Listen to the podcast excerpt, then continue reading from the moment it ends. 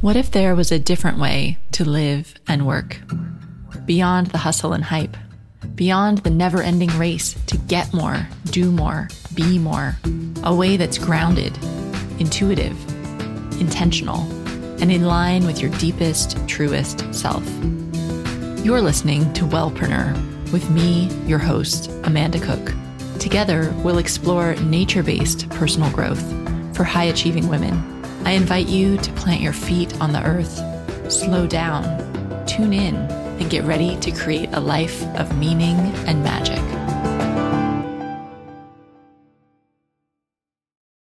Hello, and welcome to this week's episode of the Wellpreneur podcast. I'm your host, Amanda Cook. And this week, I have a fabulous pair of podcasters on the show with me. I'm talking to Zoe and Erica of the HTW podcast. That's Highway to Well. Now, Zoe and Erica are the founders of Blueprint Cleanse, which they started back in 2007 as a cold pressed juice company, uh, cleanse company.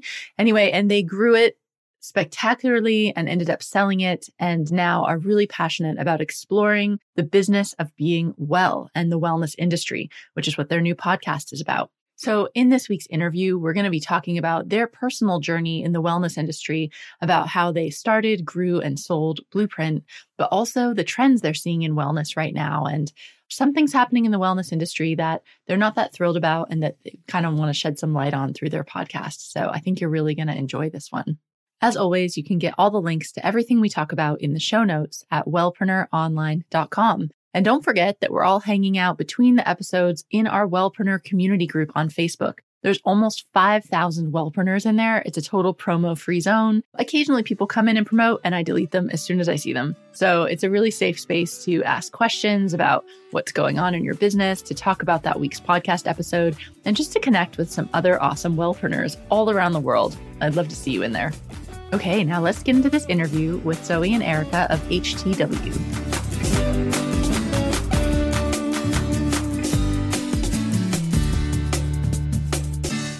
Hi, Zoe and Erica. Welcome to the show. Hi. Hello. Thanks for having us. It's always so funny to interview two people at one time. It feels like I just kind of throw a question out in the air and I'm never sure who's going to pick it up. So this should be fun. We're pretty used to the tag team game, so hopefully we, we won't uh, create too much of a disruption. Yeah, definitely. You know, it'll be good. So just so everyone knows, you guys founded Blueprint and now you have a new project that we're going to talk all about, but called Highway to Well, which is your podcast about the wellness industry. But I'd love to start off, if you don't mind, with your experience as wellness entrepreneurs and your journey with Blueprint. So, kind of take us back to 2007 when you started that. I, I guess you guys met working in hospitality and then you had this idea for something that didn't exist. Tell us how it came about. Well, that is true. We met in a bar in the less classic way uh, than the traditional meet cute. We actually were working in the bar. Um, that was circa 2001. And we were, you know, we were friends and we hung out socially and we hung out at work. And we were both working in hospitality to sort of support our future endeavors. And Zoe at the time was a raw foodist, which at that point was kind of something that was it was pretty much a, a marginalized, uh, I would say, lifestyle in terms of dietary choices, and it was it was pretty unheard of. Yeah, nobody really knew what it was. Myself included. It was like my friend Zoe who eats her, you know, interesting snacks in little crinkly little packages with no labels over in like the service bar. Um, and uh, I considered myself sort of more of a, I guess, traditional health person. I just started doing yoga and I was I was mindful of my diet, but certainly not in the way that we have access to information now, which, you know, it was like the the low fat days and the SnackWells days.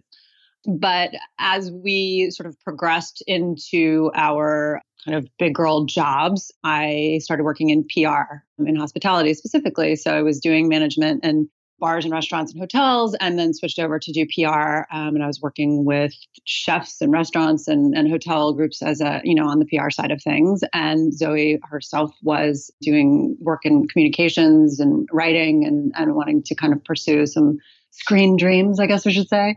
Sure. Um, and I guess in college, I'm pretty sure everyone d- dabbles in that. Right, area. right, totally. So around that time was when Zoe went to the Ann Wigmore Institute, which you can speak to. Yeah, I had um the wonderful experience of going to the Ann Wigmore. So I was getting pretty heavy and distracted by the whole sort of wellness idea that you could heal yourself with food and went pretty deep down that rabbit hole and and started to study it a bit and got some bizarre like lackey certificate in nutrition so that I could have a more official conversation with people who were asking me about my weird dietary habits. And eventually I, I went to a place called the Ann Wigmore Institute in Puerto Rico, which is it's not a resort. Let's just say that. So Ann Wigmore is a, a pioneer in raw foods. She is a big, uh, she's passed now, but she's a big wheatgrass therapy, raw food enthusiast and healed herself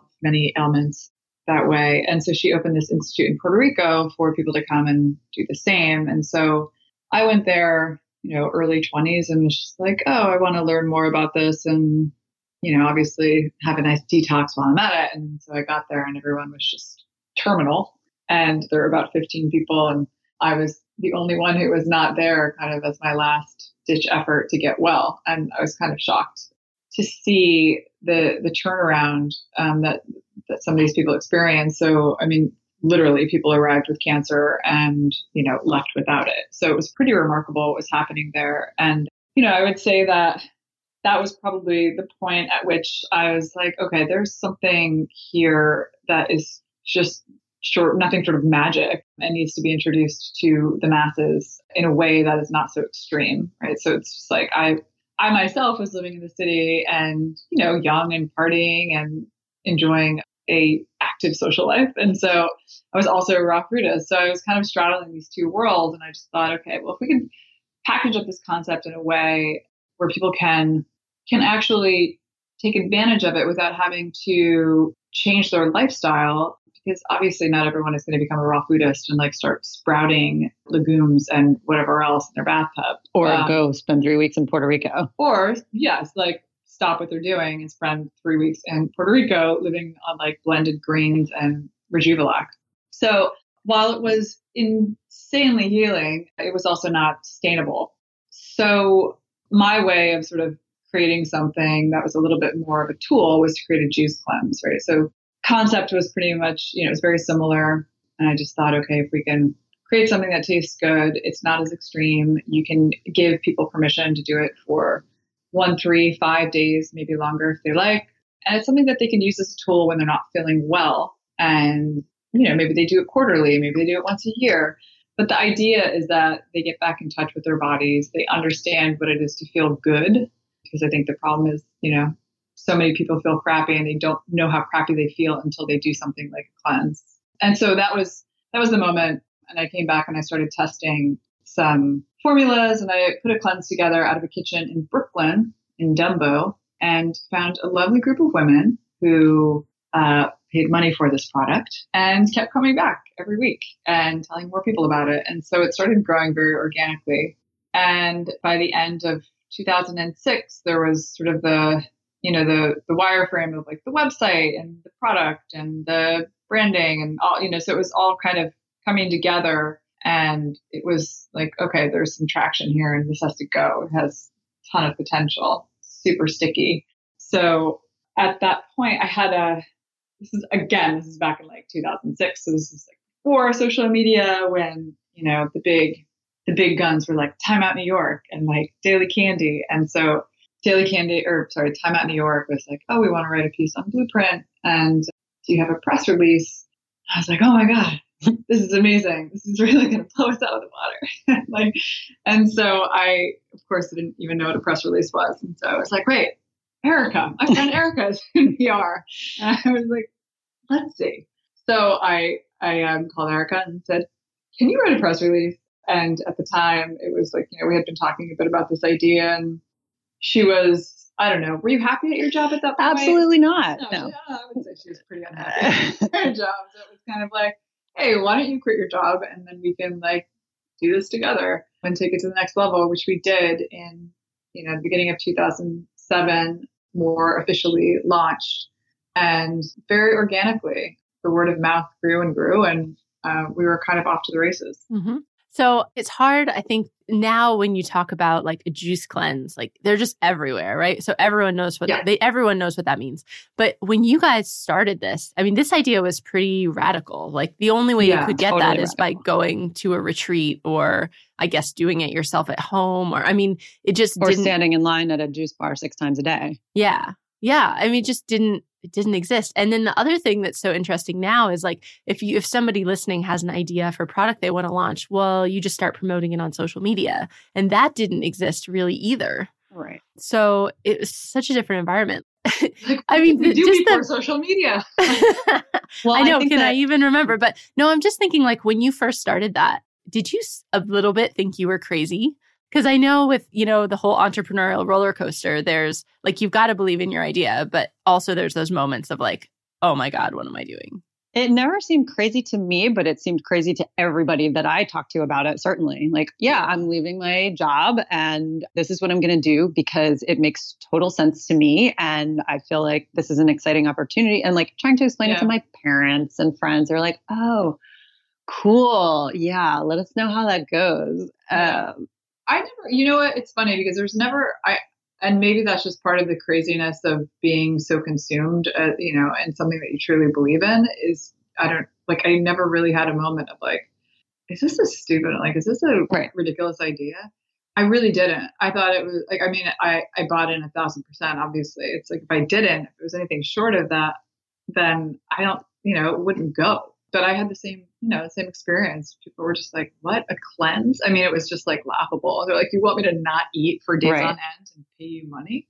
and I felt like I, you know, when I decided to quit my job, the feedback was like, well, that's such a risk. Like, how are you comfortable taking such a risk? And for me, I guess that the sort of moment for me was like, this doesn't feel like a risk. This actually feels like something, in some ways, it feels safer because it's something that I truly believe in, as opposed to, you know, especially Mhm. working in PR. Like, you're Mhm. speaking on behalf of a ton of companies and brands, and some of them you can get behind, and some of them you're really just paid to promote. And for me, it never felt like a risk. It was like, no, actually, this is just the thing that I have to do next. And I don't know where it's going to go, but I feel 100% in my soul that, like, this is Yeah. the right thing to do.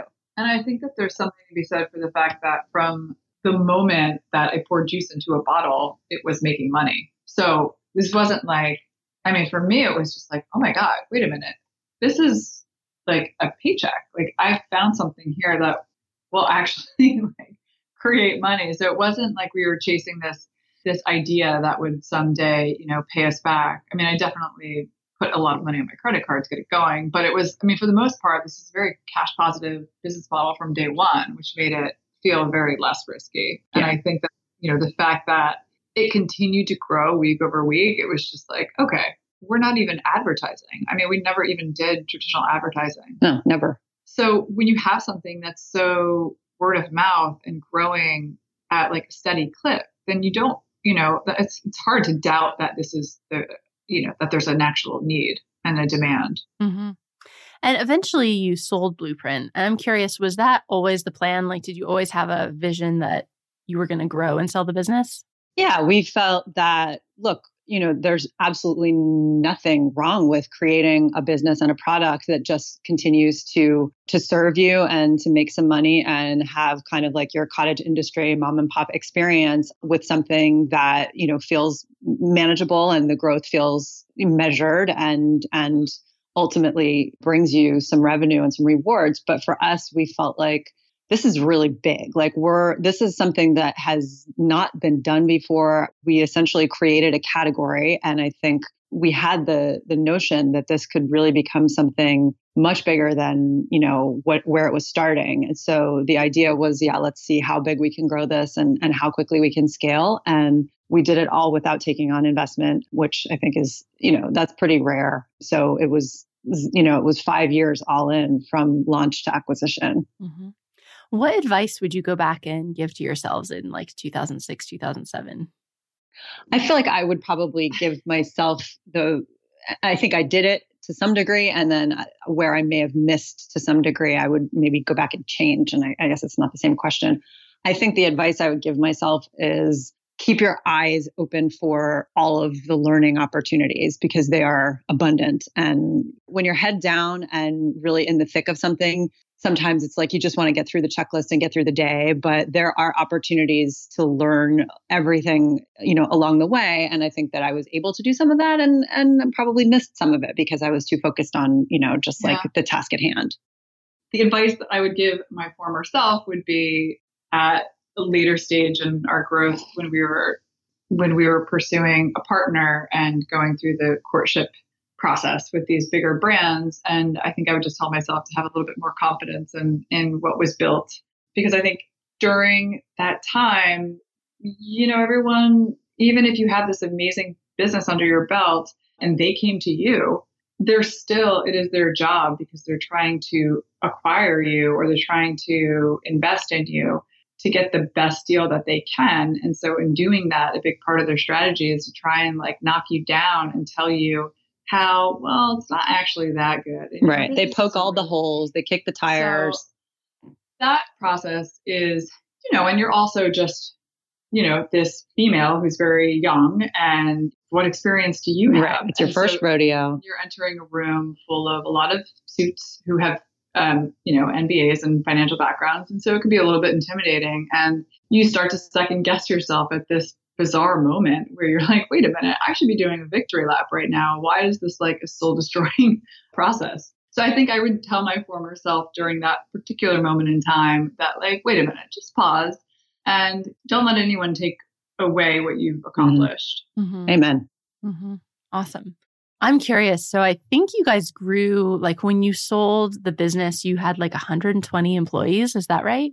Yes. Right. So I'm curious, like running this really big, fast growth business, do you feel like you had time? Like, how is your own self care? I, I don't know if I like the word work life balance, but like, did you have any? Did you have time to take care of yourself? Was it just crazy? Like, how was that?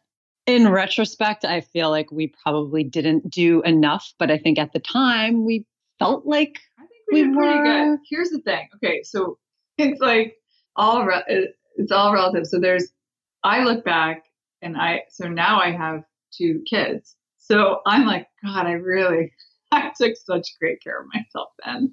And I had so much time. And now I'm just like, oh, I wish I could work out more.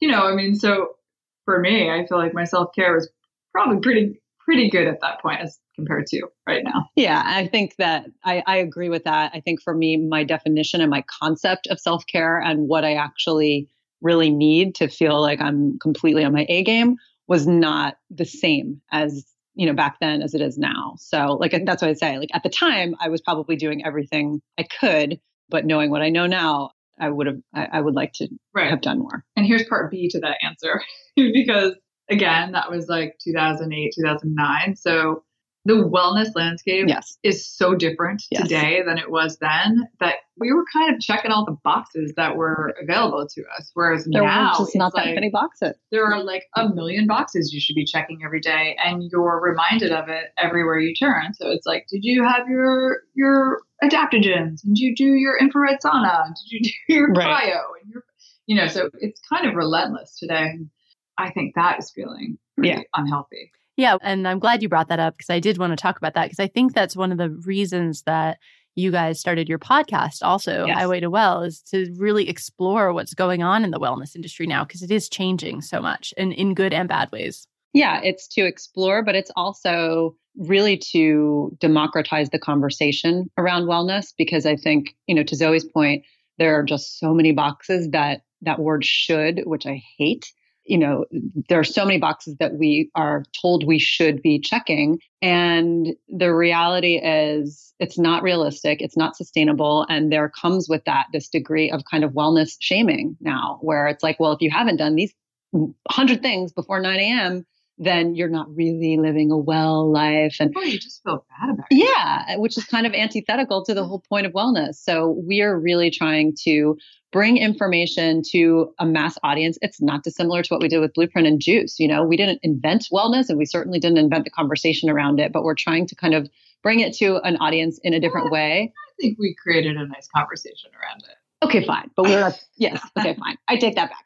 we are really just trying to bring topics and information to light in a way that feels like, okay, I don't feel judged. I don't feel like there's, you know, dogma. I don't feel like I'm being shamed and scolded and told what to do and what I, you know, if I'm not doing all those things, I'm doing things wrong.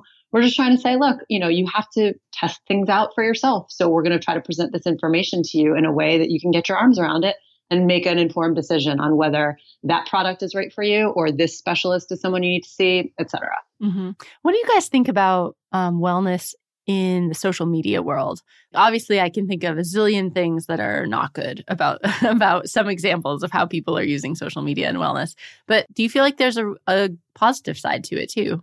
Yeah, well, I think there's certainly a positive side, but I don't think it outweighs the negative side. I'll say that. Again, I think it's more of the the same of this feeling of like, okay, the moment I check my feed in the morning and see all of this you know, aspirational wellness, whatever it is happening, I feel like I've already failed. I feel like I already lost the race, you know? So I think there's, you know, to point, and sort of like people have to decide what's right for them and, and what their wellness lane should be. But I think we have to just kind of quiet that whole conversation for a minute because it's just it's just too overwhelming. There's just too much of it. So I think sometimes the healthiest thing you can do is just say no to everything and just do nothing. Start with a clean slate. Yeah. Just forget it for, for a minute, you know, because it's just social media is serving up so much in this category of what we should be doing, um, you know, what we should be buying. Should, should, should, you know, you should all over yourself. Yeah. And so it's, it's, it's really, I think that piece of it is just so unhealthy. It's, yeah it's negative. You know, I think that's the that's the downfall of social media. But you have positives, to yeah, you have to be you have to police yourself. I think I know, and it's hard because you know, I mean, that we're going to find a lot more out in the next few years about how we are at the end of the day just human beings and what it's doing to our brains. I mean, it's like sure, I would like to police myself around sugar, but at the end of the day, I'm hardwired to like want it. And if you put mm-hmm. a ton of it in front of me all day, every day, I'm only human. You know what I mean? So there's like a there's a connection there that I think people need to make. Like we're probably not so in you know as in control as we think we are when it comes to social media and screens and how we're responding, what it's doing to our brains and you know emotionally and. Well, so yeah, I mean, you, when you read things from oh gosh, where did I read that? I think it was like the New York Times, and like I mean, you've got you know entire teams of people in Silicon Valley, the tech companies, designing this stuff to be addictive, and it's just you're, you're right. It's like sugar. Like you can't. It's designed. I mean, it just is addictive. So you can't just feel bad about yourself because you can't control it. You know, it's designed to be that way. I just took the radical step again. I've tried this before and I've fallen off the wagon, but I deleted Facebook from my phone again a couple Good. weeks ago. And it's great. It's actually great. Like I can't go on it now when I'm bored. I have to do it for my computer. So I just don't go on. And I find that yeah. that makes it much more conscious, cautious. I mean, you're, you're talking it. to two, you know, extremists. Like I, I have a Facebook profile that I do not check and it's, it hasn't ever been on my phone. Zoe just recently joined Instagram. No, I've never had a Facebook account. I've never had any social media account. And I literally, literally this week started an Insta- personal Instagram account. I mean, obviously we've had it for business and you know work, but personally, I could never bring myself to have a Facebook account or an Instagram account. Yeah, I just started an Instagram account, and a week in, I have to tell you, it's pretty depressing. Yeah, not great. Well, it's and like I also, when you, I took yeah. the alerts off my phone, which made a big difference. Yeah, that makes a huge difference. That's yeah. huge. Yeah, but it's kind of like I mean, I hit a point where I was like, you look at the feed and you're like, is this adding any value to my life? Yeah. Like you just feel me. No, it's you feel vaguely bad about yourself after you look at it. so it's yeah. like, yeah, I don't need this in my life. Yeah, but it's interesting in the business of wellness also. I think so there's kind of that feeling of shaming and shoulds in the wellness, like about what you should be doing for your health, but also there's all these people that are like wellness entrepreneurs, wellness business owners looking amazing on social media too, which isn't honest most of the time. You know, like, oh, here's me running my business from a laptop with a green smoothie and like the, all this like total BS. And I think that makes people feel, at least my audience, like that can make you feel really bad too about all these people that are doing these amazing things. So I think all around it's bad. Maybe I should just take a photo of my desk right now to make everyone feel better about themselves. Maybe you should see me and Zoe sitting here in literally our pajamas, even yeah. though this winter. Hey, this is athleisure. It's athleisure, fair. but suffice to say, we would not have shown up to work like this six years ago. Oh, maybe. So, what are you Anyway. excited about with podcasting? That I get to wear my pajamas all day. Yeah, Um, it is. It is way better than video for that reason, I have to say. Yeah. I mean, I think for us, especially for us, you know, when we, with Blueprint, we were very deliberate about keeping ourselves and our faces and our personality outside of the brand because we really wanted it to live on its own and we didn't want to be two juice girls. And also, I might add that most of our time with Blueprint was spent, you know, before the advent of social media. So there wasn't really even the same type of opportunity or need for it. But this actually for us is really a chance to kind of become a bit more, you know, open and vulnerable and kind of reintroduce ourselves in a more vocal way to this wellness conversation. And I think it's exciting that we have an opportunity to share our own personal stories and our take on things and to really interact with. I mean, we're learning so much with every single conversation we have, which I find really exciting because it's just, it's nice to know that there are constant innovations being made that we have access to and and just getting to interact with really really cool interesting people and it's just a great medium. It's you know, again in this world of social media when no one's talking anymore, right and we're all just. I mean, we literally don't even use our phones to talk. We use them to text and like check our feeds, and then we communicate through our feeds, and then through you know. So it's actually feels really special to just sit down in a room and have an intimate conversation with someone about a subject that we think is super important. Mhm. and longer than 140 characters Mhm. Yeah, like for a whole hour, you know. Yeah, it's cool to have a media platform, I think, where you can curate and choose to have the conversations that are really important to you and to highlight those people doing amazing things. I think that's such cool democratic power that we have now to have that voice. So the wellness industry has gotten so, I mean, it's just developed so much, it's growing at such a fast pace. Based on what you've seen and your sense of the industry, is there still space? I, I hear from a lot of people worried that there's just no space, you know, like how am I going to be another yoga teacher? Or what am I going to do like for another natural beauty product line that's different? Do you think, is it too crowded?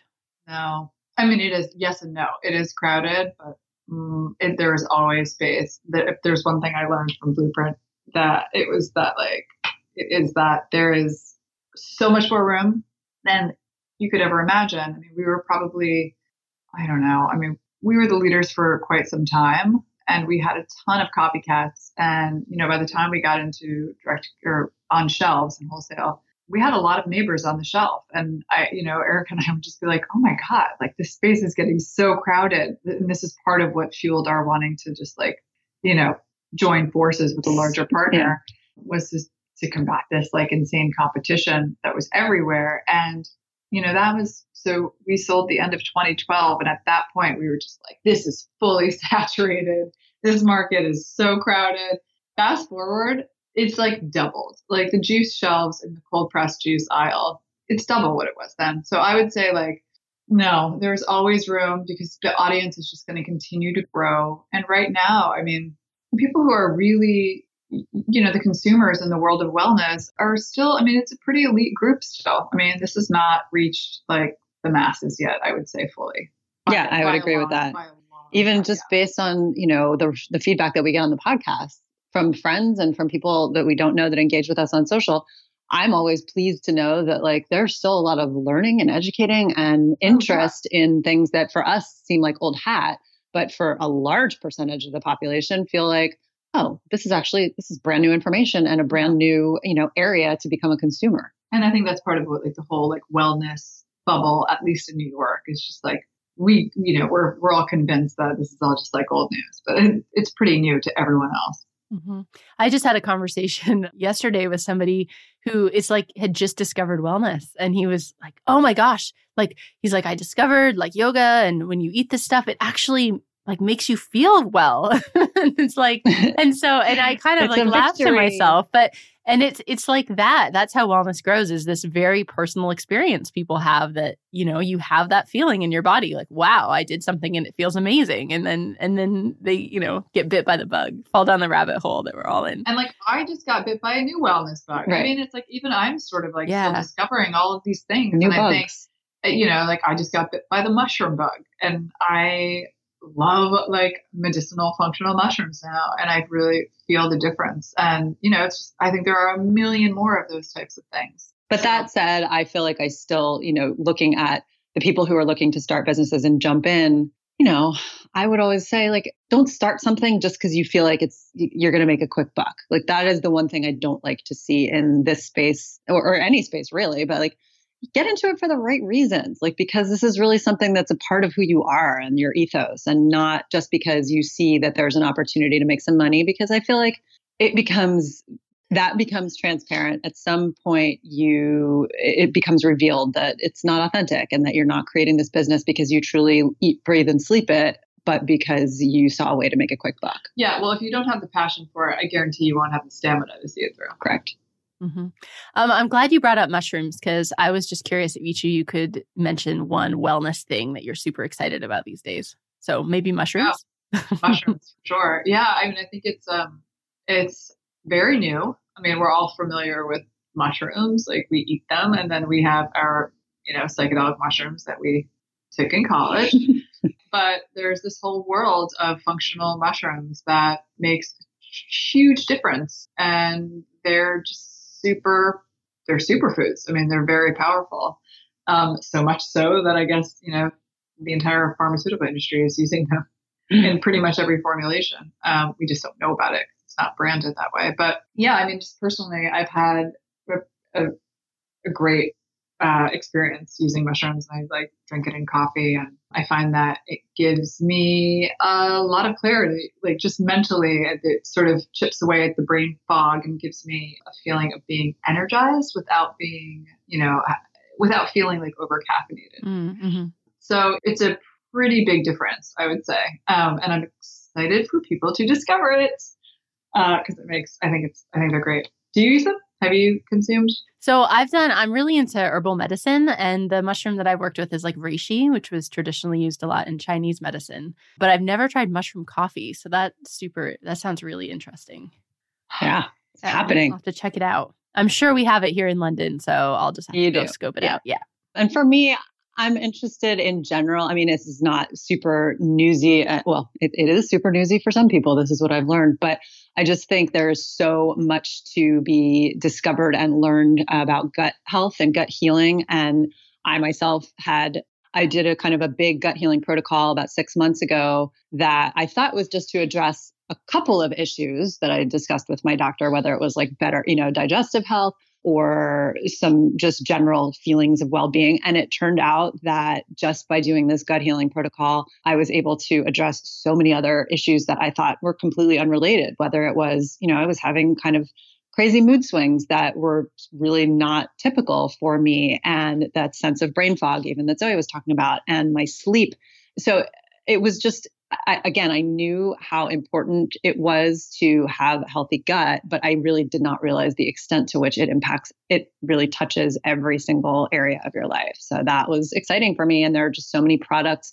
and protocols out there that can help you get on the path. And it really does. I mean, everything starts in your gut. It's, it's not an exaggeration. Eat your sauerkraut. Yeah. Totally. okay, awesome. Oh, it's been so great talking to you guys. Can you tell everybody where they can find your podcast and get in touch with you and all that good stuff? Yes, we are, our um, social handles are at HTW Podcast. The official name is actually HTW with Zoe and Erica, which stands for Highway to Well. We are www.htwpodcast.com, and the podcast is available on Google and Stitcher and iTunes and basically everywhere you get your podcasts. Awesome. And, you know, it is a really good name because ever since I read it, like earlier this morning when I really read the name, I've had the song stuck in my head, which I know is so, yeah, it's, it's good. Thank you very much. Anyway, yeah, thanks for coming on the show, guys. It's been really awesome talking to you. Yeah, thank you. Thank you so much.